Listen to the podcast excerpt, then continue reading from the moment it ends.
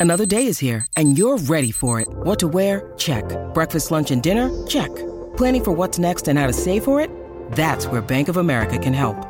For your financial to-dos, Bank of America has experts ready to help get you closer to your goals. Get started at one of our local financial centers or 24-7 in our mobile banking app. Find a location near you at bankofamerica.com slash talk to us. What would you like the power to do? Mobile banking requires downloading the app and is only available for select devices. Message and data rates may apply. Bank of America and a member FDIC. We're getting all dolled up Chucky can splinter himself into other dolls. and heading out for a date. So, will you go to prom with me? yes. I'm Jared Hall from Entertainment Weekly, and here's what to watch on Tuesday, November 30th. We are counting down today's top three must see picks from TV and movies, but first, your entertainment headlines. It's not even December yet, but Channing Tatum is gifting fans with news that a third Magic Mike movie is on the way. The actor made the big reveal on Instagram where he shared the title page of the script with the caption, quote, Well world, looks like Mike Lane's tapping back in. He also tagged HBO Max, which is where the movie will exclusively debut. The script page reveals the movie's title, Magic Mike's Last Dance, and that it will be directed by Steven Soderbergh, who returns to the franchise after sitting out the sequel, and written, like the first two movies, by Reid Carolin. Magic Mike's Last Dance does not yet have a release date, nor have Tatum's former co stars committed to reprising their roles. It looks like Tom Holland isn't packing up his Spidey suit anytime soon. While the actor himself placed a healthy amount of skepticism on whether Spider Man No Way Home would be his last film as Marvel's wall crawler, Sony producer Amy Pascal says not only will Holland be back as the superhero from Queens, but another movie trilogy is in the works. In an interview with Fandango, Pascal said, quote, This is not the last movie that we're going to make with Marvel. We are getting ready to make the next Spider-Man movie with Tom Holland and Marvel. We're thinking of this as three films, and now we're going to go on to the next three. This is not the last of our MCU movies. Representatives for Disney and Marvel didn't immediately respond to EW's request for comment. For more on those stories, plus other news, reviews, interviews, and more, head on over to EW.com. All right, folks, we have got a killer number three pick for you today the season finale of Chucky.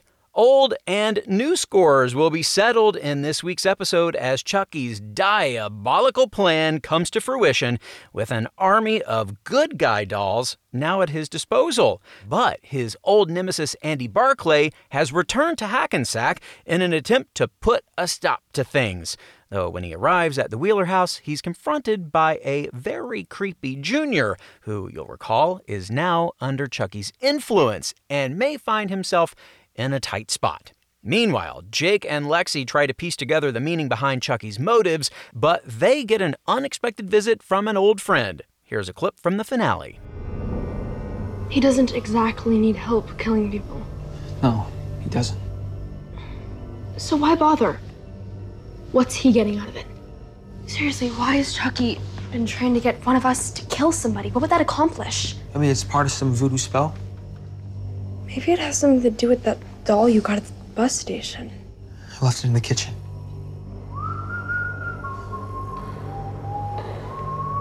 Man, they really know how to twist the knife on this show. Pun very much intended. Well, whatever happens on the finale, though, it is not the end for Chucky, which was just renewed for a second season yesterday. So tune in to see where we leave everyone and who won't be making it to season two, starting tonight at 10 on USA and Syfy.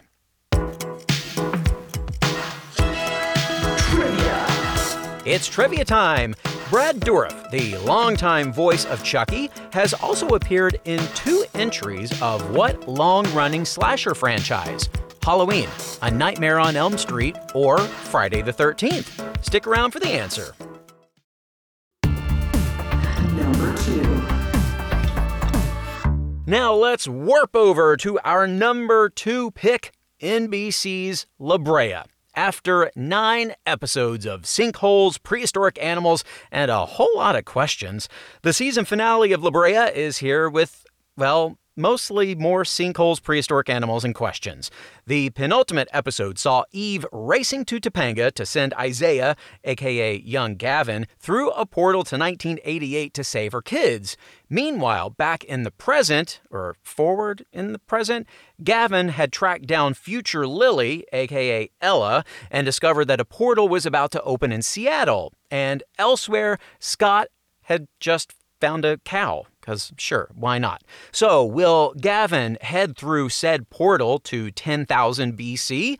Will Izzy go with him? Will Isaiah make it to his portal in time? And you think that cow will provide any milk? Well, like we said, there are a lot of questions going into this finale, and we have a funny feeling the episode is only going to leave us with more. Here is a clip from the finale. Josh, you got him? Hey, you're up, Eve. Okay, you got it. Just one at a time. Looking good. Easy.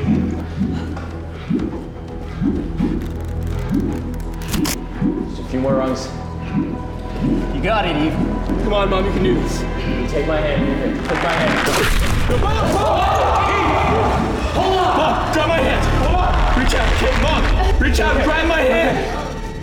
We've got some intense situations going on in today's picks. This first season of La Brea has been quite the ride, especially with all those timelines to juggle.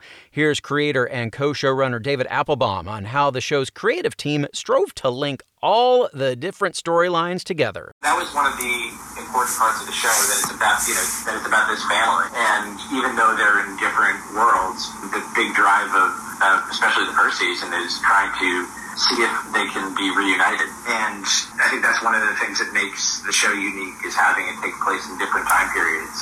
Um, but always, one of the important things is always finding a way to make those stories feel connected, even if it, sometimes they're connected on a plot level, like you know, when Gavin sends a drone down into the sinkhole to send a message to them. Or other times they're just connected on an emotional level. You know, when Eve is reflecting on you know, the history of his her relationship with Gavin. But it's always important that we find connections between the two of them. And you can connect with La Brea's season finale tonight at 9 on NBC. Stay tuned. Our number one pick is coming up. What to watch? We'll be right back. When you need mealtime inspiration, it's worth shopping Kroger, where you'll find over 30,000 mouthwatering choices that excite your inner foodie. And no matter what tasty choice you make, you'll enjoy our everyday low prices, plus extra ways to save, like digital coupons worth over $600 each week. You can also save up to $1 off per gallon at the pump with fuel points. More savings and more inspiring flavors make shopping Kroger worth it every time. Kroger, fresh for everyone. Fuel restrictions apply. Welcome back to EW's What to Watch.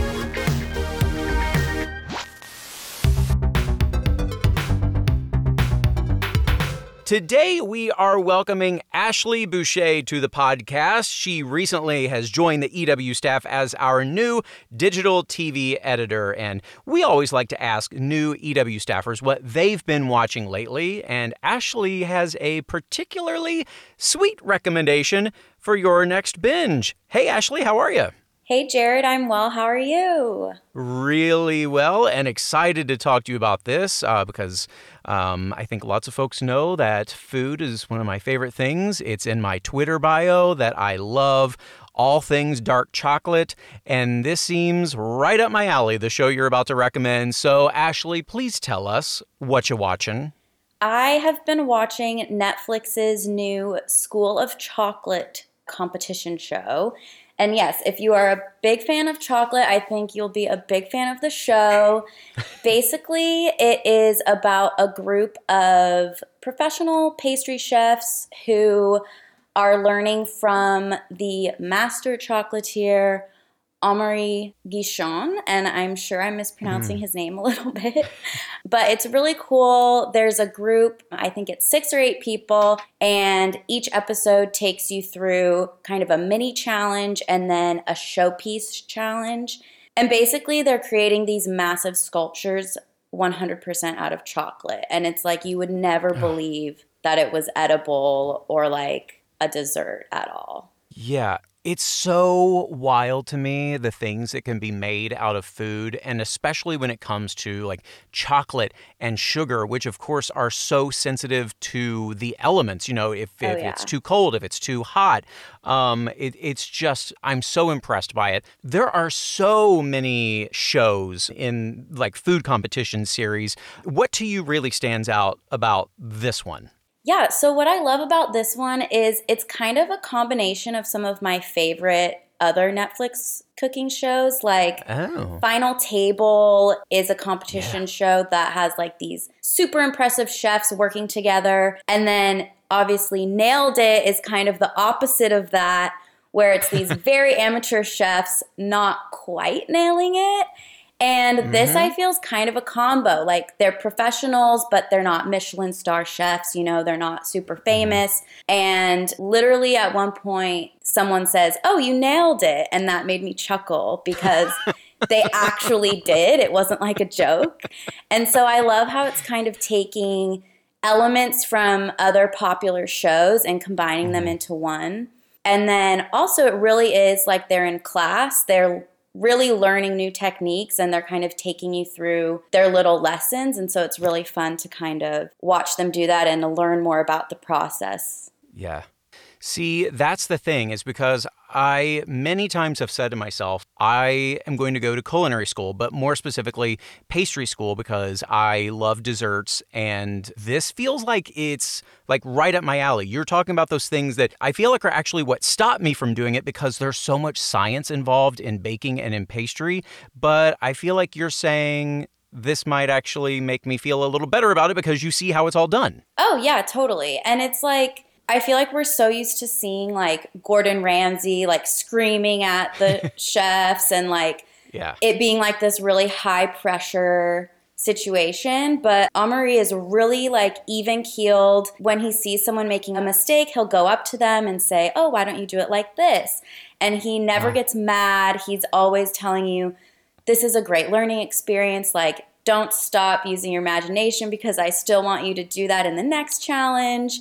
And all the contestants are like super supportive of each other, even though they are competing. So, totally, it's always been a pipe dream of mine as well to go to like culinary school. And it's definitely like watching this, it's like, hey, I could do that. Or like at least attempt someday, maybe. Yeah. Yeah, totally. All right, so then I'm going to ask you for your elevator pitch. Someone says, "Hey, like what have you watched lately? What's good? Give me your like, oh, this this is the show and this is why you've got to watch it." Okay, well, I would say, you know, we're in the holiday season now officially, Mhm. and Mhm. there are a lot of maybe cheesier holiday cooking shows out there. This one still gives you what you want out of like a dessert focused show, but without kind of the cheesiness, just a little bit of sweetness instead. And it's gonna combine like all the elements of your favorite food competition shows.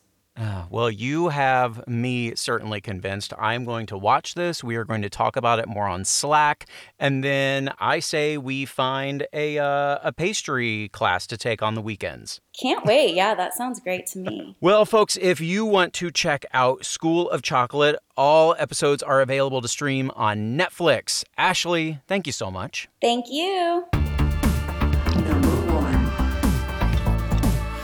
And now it's time to bring it back home with our number one pick, The Bachelorette. This week's episode offers a new twist on hometowns as Michelle's final four men bring their families to her in Minneapolis. Their dates will be designed to show off some of the guys' own hometown stories with skateboarding, apple picking, a romantic prom, and more. But with just these four suitors remaining, Michelle is facing a difficult choice with tonight's breakup. And after seeing some red flags, she begins to wonder if all of her men are ready for love. Hopefully, a special visit from two of her best friends, Bri Springs and Serena Pitt, will help our bachelorette navigate the big question Did meeting her men's families change everything? Here's a clip from the episode. Oh. It's Bri and Serena. They mean so much to me, and it's really nice having two of my best friends here who can be a sounding board for me. The four guys who I have left are just the best guys I've met in my entire life. So, do you feel like all four guys are also ready for an engagement then? Mm, coming into this, my biggest fear was that like someone wasn't willing to give as much as I am. Do you feel like you got that clarity from the hometowns that you needed to move forward? I hope I have that clarity. Um, Going into but it is getting difficult. Yeah. Yeah. Hey, finding love via reality show is not an easy process. You can see how it all plays out and who goes home tonight on The Bachelorette, starting at 8 p.m. on ABC. Trivia. And lastly, today, the answer to our trivia question. Brad Dourif, the longtime voice of Chucky, has also appeared in two entries of what long running slasher franchise? Halloween, A Nightmare on Elm Street, or Friday the 13th? Well, we're about uh, a month late with this question. The answer is Halloween. Dourif appeared in Rob Zombie's 2007 remake and its 2009 sequel as Sheriff Lee Brackett, originally played by Charles Cyphers in 1978's Halloween and 1981's Halloween 2. Cyphers, by the way, also reprised the role in this year's reboot sequel, Halloween Kills. So many Halloweens. Well, that is going to do it for today's episode. We'll have more news and must see picks for you tomorrow, so be sure to follow or subscribe to What to Watch so you don't miss our daily recommendations, more of which can be found at EW.com. I'm Senior TV Editor Jared Hall. You can find us on Twitter at EW and at Jared Hall. Thanks so much for listening and have a great day. One, two, watch. Today's episode of What to Watch was written by Tyler Aquilina, edited and produced by Joshua Heller, hosted and produced by Jared Hall, and executive produced by Shana Naomi Krochmal.